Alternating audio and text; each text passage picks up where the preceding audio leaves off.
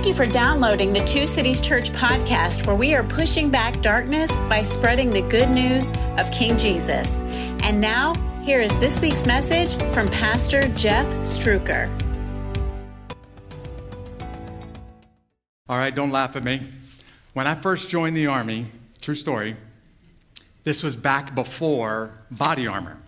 In fact, when I first joined, I'm not really this old, but when I first joined, they issued me this old school Vietnam era flak jacket.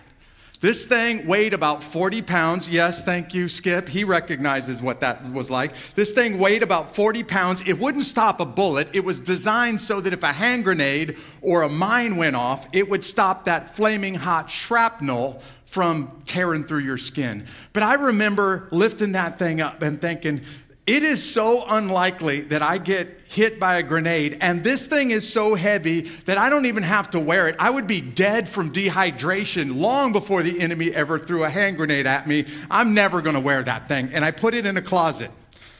And not only me, but the Rangers that I worked with, they hated that flak jacket so much that none of us ever wore it. And finally, the unit got smart and they just stopped giving it to us because they knew it was being, uh, it was just sitting there gathering dust in a locker somewhere. So it wasn't until a week, literally one week before I went to Somalia, that I ever saw this piece of equipment the r&d guys handed it to us and they were like hey we want you to wear this while you're over in somalia.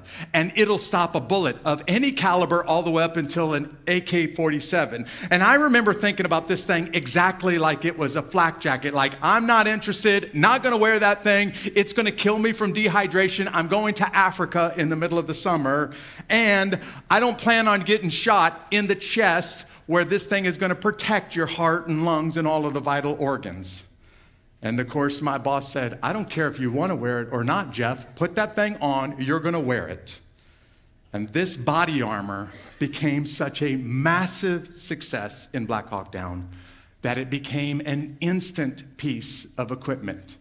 In fact, so uh, important that almost every ranger that I know Everything about what they wear in combat is built around this piece of equipment. Yes, I'm going to wear this for the entire day today because I want you to understand something about the plates that go in the front and the back. It still has this little Kevlar in there that's designed to stop, stop shrapnel. But what really makes this thing vital, besides the helmet, is it's got a plate in the front and the back that's supposed to stop any bullet all the way up until medium caliber and it's supposed to keep a lot of people alive on the battlefield. And if you could wear something that would stop a bullet, why wouldn't you? Well, here's what I want you to understand. We're going to take a look at a pretty famous passage from the Bible today in John chapter 13. And I got some bad news for you. Because this thing will stop a bullet, but there is no such thing as body armor. There's nothing on planet Earth that can stop the wound of a friend. And today, Jesus is going to be wounded deeply by one of his closest followers. And right now, I just want to speak to everybody in this room, everybody who's tuning in online, because I don't even need to know who you are to know you've been hurt really bad by somebody. And there's no plate that can stop somebody from stabbing you in the back. There's no plate that can protect your heart when you open it up to a relationship and then somebody hurts you in that relationship. And you're going to see something about the way that Jesus deals with hurt today that, frankly, all of us in this room need to be reminded. Because if you're like me, you want to shut down as soon as you get hurt and shut everybody else out. And Jesus is going to be hurt really bad by one of his closest followers. And there's something that I think we need to learn as we watch Jesus. This whole sermon series, as we study through the book of John, we call it Jesus in real life because this is what it looks like when you try to live your life like Jesus in this crazy, mixed up, sinful world today. And when sin gets into relationships, and it gets into every human relationship, it's going to hurt people. So you're going to be hurt again and again but if you'll follow some simple uh, examples from Jesus, I think you'll be able to find it, find the ability to open your heart up again, even after you've been hurt. So here's the three things that I want you to hear from the Bible today about relationships. They're gonna hurt. Love and trouble. Unfortunately, these two go together like a hand in a glove. And where you have love, you're gonna have pain. Love hurts. Because people hurt one another. And there's no way around it. As long as you're in a relationship, you are opening yourself up to being hurt in a marriage or in a friendship. The deeper the relationship goes, the deeper the hurt. And there's only two options here shut everybody out or get hurt again and again and again because sin is going to cause people to hurt you. And by the way, you've hurt other people in relationships too. So, we're going to take a look at John chapter 13. This is Jesus' communion meal, his last supper, and this is Jesus describing this shocking turn of events. Nobody in the room saw this one coming except for Jesus when he says, Somebody in this room is going to stab me in the back. Somebody is going to betray me today. John chapter 13, we're going to start in verse 25. Listen to the story of Judas's famous betrayal of Jesus at the Last Supper. In fact, this is the painting that Da Vinci painted that became a book and an international best selling movie. A whole bunch of malarkey in that movie, but this is the event. When Jesus had said this, he was troubled in his spirit. Say the word troubled out loud. And he testified, Truly I tell you, one of you will betray me. Now, before we go any further, I want you to pay attention to how the disciples react to this statement when he tells them, Somebody's going to betray me tonight. The disciples started looking at one another, uncertain which one he was speaking about, which means if you were in the room and you were one of his disciples, you started asking, uh, Are you talking about me right now, Jesus? Is this me that you're talking about?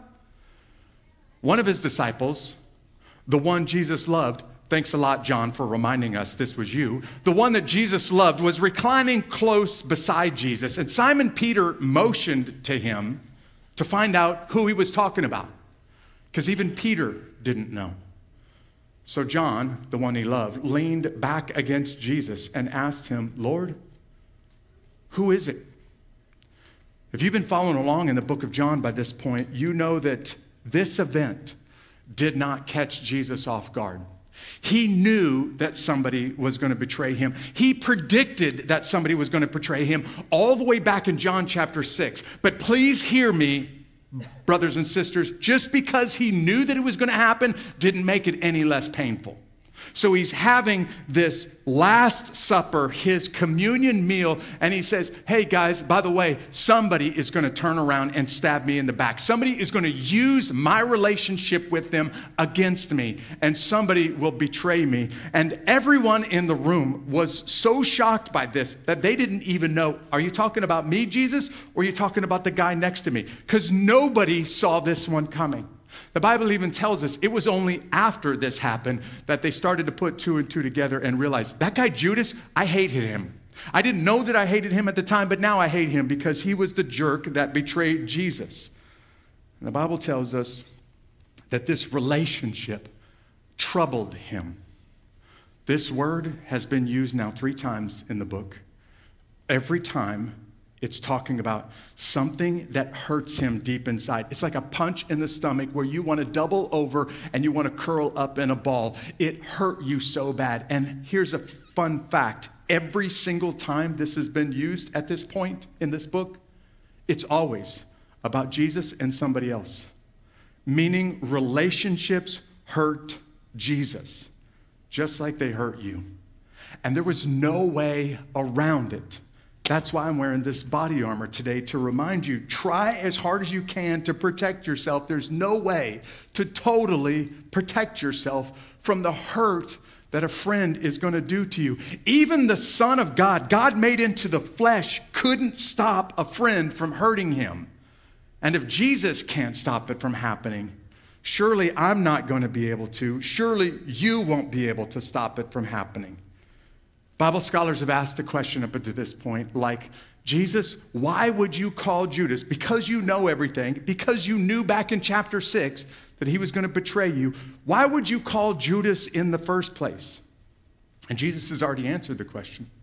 This had to happen so that the plan of God, the will of God, would be fulfilled.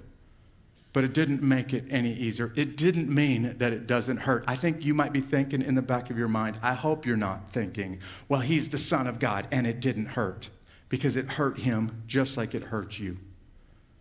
And so now I'm going to pose a question to you. And I'm going to ask you to answer this question out loud. But be careful. It's not a trick question, but just be very careful and think about it before you answer it. How many of you in this room would love a friend if you were absolutely certain that at some point along the way, they would hurt you. Go ahead and raise your hand. If you would go ahead and open your heart up. Come on, raise your hand up like you really mean it. All right? Now let me remind all of us in this room of something. Everyone in this room has hurt somebody that's close to you. And everyone in this room needs that person's forgiveness. You ultimately need God's forgiveness. It's so important that Jesus put it in his model prayer, the Lord's Prayer Forgive me, God, like I forgive other people who have hurt me. I want you to forgive me like that. All of us in this room have hurt somebody. And everybody who's tuned in, everybody who's watching live, have been hurt by somebody. There's just no way of avoiding it. So you have two options here. You can just simply open your heart up and find the strength from God to forgive when you've been hurt, or ask forgiveness when you've hurt somebody. Or you can run and live in a cave. And can I get real for just a second? I'm talking to people who have turned their living room into a cave and started hiding from other people because they've been hurt. Maybe you've been burned by church. Maybe somebody close to you stabbed you in the back and they hurt you. And so now you've withdrawn from other people. I'm just going to call you out today. If you're watching this broadcast halfway around the country or halfway around the world and you can't meet in person because you're physically, geographically not close to us, this is not about you. I'm talking about the guy or the gal that is right across town and could be here, but is not here because they don't want to be here. And it's not health reasons, it's not a legitimate um, health or some other reason why you're not here. The real reason deep in your heart, and it's only you and Jesus that know this, but the real reason you're not here is you don't want to open your heart up because you don't want to get hurt again. Listen, let me just warn you that's a very dangerous road. And don't be surprised when you end up like Mrs. Haversham in Great Expectations and you've pushed everybody in your life away because you haven't let them get close to you anymore. If anyone knew he was going to be burned, but still opened his heart up, it was Jesus. And you and I need God's help as much as he did to open our heart up even after we've been burned, knowing that if I go deep with this guy or this gal, this marriage or this friendship or my relationship at work, if I go deep, I could get burned. Yeah, you can. In fact, yeah, you probably will. But the option, the only other option here, is even worse than getting burned. And if you do open your heart up, let's just be honest. Maybe they're going to take advantage of you. Maybe they're going to stab you in the back. Because an enemy isn't in a position where they can stab you in the back. You typically face your enemy, and your friends have got your six. And your friends, because they've got your six, are now in a position where they can stab you in the back. You wouldn't get stabbed in the back by an enemy unless you're running away, and then you kind of deserve to get stabbed in the back. But Jesus gets stabbed in the back by somebody who's very, very close to him. And it shocks all of the disciples when Jesus says what he describes next, starting in verse 26. Jesus replied, They asked him the question, Who's going to betray you, Jesus? Is it me? I don't know who you're talking about, which means I didn't even see this one coming. And Jesus replied, He's the one that I give a piece of bread to after I've dipped it. And when he dipped the bread, he gave it to Judas, Simon Iscariot's son. One of the few times in the Bible where you'll ever see Judas Iscariot's name mentioned that doesn't include the phrase, you know, the guy who stabbed Jesus in the back. He gave it to Judas, Simon Iscariot's son, and after Judas ate the piece of bread, listen to these next three words. They ought to make you pee in your pants just a little bit. Satan entered Judas. And so Jesus told him, What you're doing, do it quickly. In other words, let's don't waste any time here. I know what's waiting in front of me, and it's not going to be fun, and I don't want to prolong the agony, so just go ahead, Judas, and do this thing. They're having the Last Supper. This is a communion meal. And if you think about Jesus' life up to this point, this should be the greatest moment, literally, this should be the greatest moment of his life. This should be the pinnacle of his ministry. And instead of celebrating and making this the greatest party that they've ever been part of, instead of this becoming awesome, it's awful because of what's happening at this table. And Jesus knows what's going on in Judas's soul. That ought to scare you a little bit too, because he knows what happens in my soul. Even when my face looks pretty on the outside, there could be something very dark, very evil going on inside me. And it can be you too. And instead of celebrating, Jesus dips the bread and he gives it to Judas. And Jesus isn't setting Judas up to go do what's about to happen. Jesus even tells us in his word that it's Satan that entered into Judas and made this thing happen. I've been struggling with this phrase. I've been actually meditating and chewing on this phrase all week long because I've been asking the question to myself Every time somebody gets hurt in a relationship, is it because Satan entered into the person that hurt you? And Satan did to them what he did to Judas. You see, the tool that Satan used against Judas was selfishness. He caused Judas to decide, I care more about me. And let's just be honest, you're going to see in a second, I care more about money than I do about the Messiah. So I'm going to go figure out a way that I can get rich off of this relationship. I'm going to stab him in the back and betray him and use my friendship with him for my own personal advantage. I can't tell you how many times, how many hundreds of hours of marriage counseling that I've done when a spouse comes in and says, All my spouse cares about is themselves. They always put themselves in front of me. How am I supposed to live in a relationship with a selfish spouse that only thinks about themselves? Or a friend who's just been hurt really bad? Because their friend just stabbed them in the back, used the relationship that they had to make themselves look good by making you look bad. And I already know that it's happened to you, it's happened to all of us time and time again. Because relationships are going to hurt people. This is the meal that should have been the greatest moment of his life. And instead, it becomes one of the most painful. And unfortunately, I see this played out time and time again as a pastor. You know, I don't do very many weddings, but when I do weddings, there's usually somebody in the room, one or two people in the room, that can absolutely ruin not just a wedding ceremony, but the meal afterwards, the wedding reception. And do you know who it is?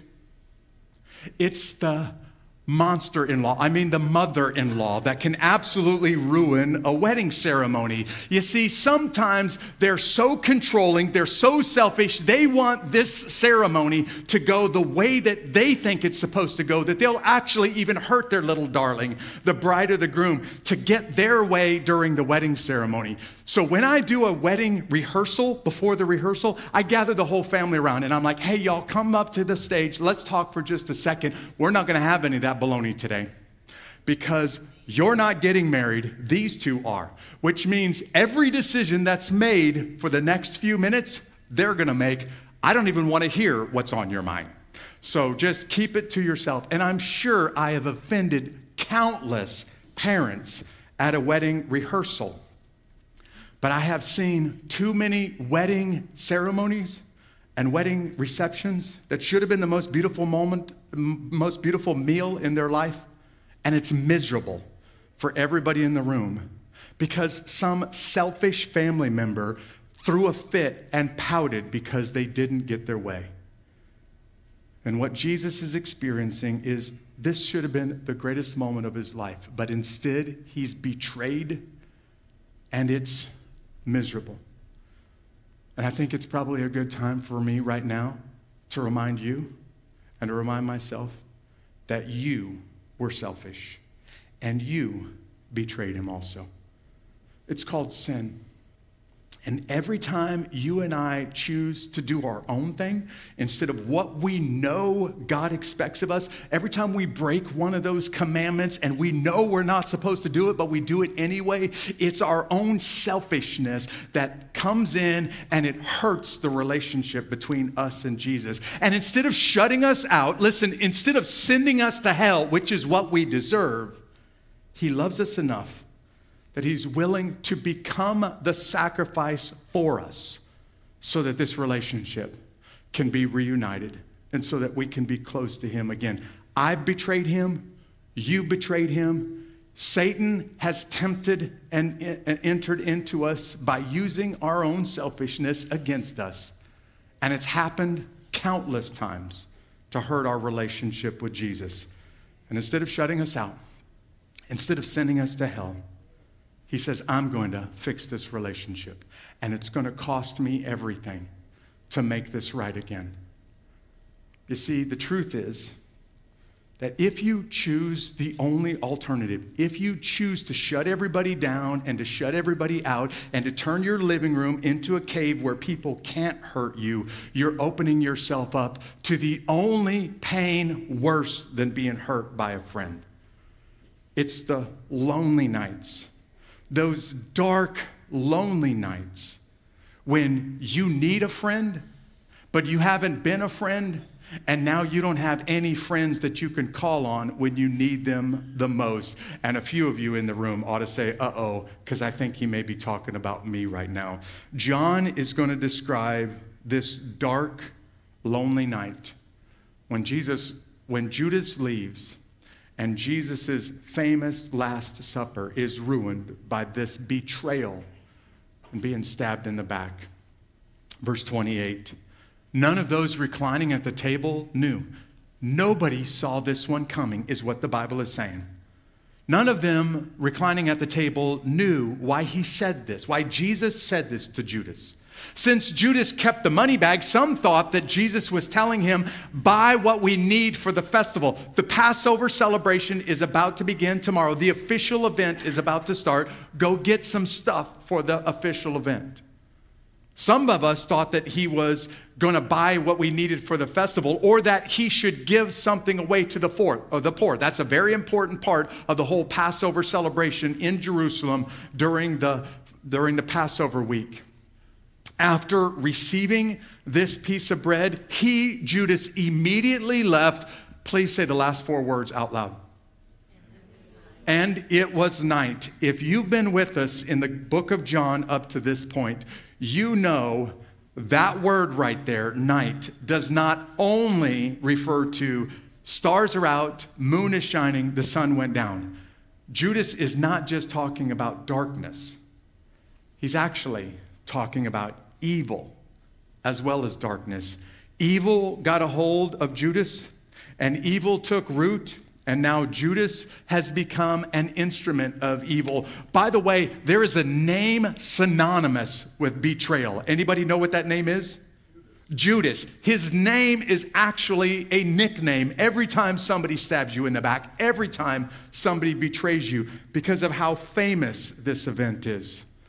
And John tells us when Judas left, it was dark. And I don't just mean the sun went down, I mean it was evil when Judas left. because Satan now had a foothold on one of the disciples, and he will use that foothold to attack them all, strike the sheep or the shepherd, and the sheep will scatter, and eventually he will use that foothold to become a trial which will lead to the death of the only innocent man who's ever walked on planet Earth. And it's all because Judas was willing to listen to sin and selfishness instead of to Satan. We talk about pushing back darkness in this church. And when we talk about darkness, we're talking about evil. You see, it's the job of light to penetrate the darkness and to push back the darkness. And it's the job of Christians to confront evil and to stand against evil. And the more times that light confronts darkness, the less dark the darkness becomes. When enough light confronts darkness long enough, you don't have darkness anymore. Now you have light. That's what we want for this city that we live in. When we talk about two cities, we want this city to mirror the heavenly city that we're going to live in one day. And until that day comes, we want to make this city as much as we're able to, like the heavenly city that we're going to live in. But we also recognize times are evil, and there is evil all around me. And I have to be really, really careful because evil will get inside of me. And that's why I need brothers and sisters around me. I need guys and gals that will lock arms with me, who will come alongside of me, and who will be there with me when I'm tempted, who will be there with me when I'm being tried and I'm struggling and I'm having a hard time. The only thing worse than being hurt by a friend is not having anybody around you at all when you're in need and you want to reach out to somebody, but there's nobody there to reach out to.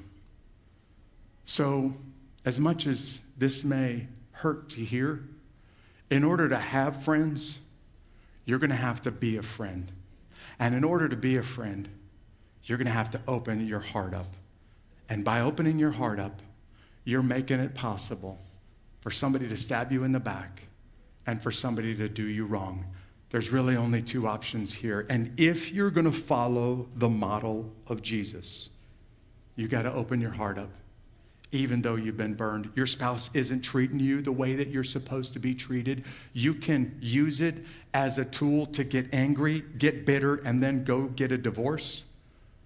Or you can get on your knees and you can ask God again and again and again for the strength to forgive and to open your heart up and maybe one day, by opening your heart up enough, your spouse stops being selfish. Your boss stops being selfish and trying to control you and make themselves look good by making you look bad. But it's only going to happen by being a friend that you're able to have those kind of friendships.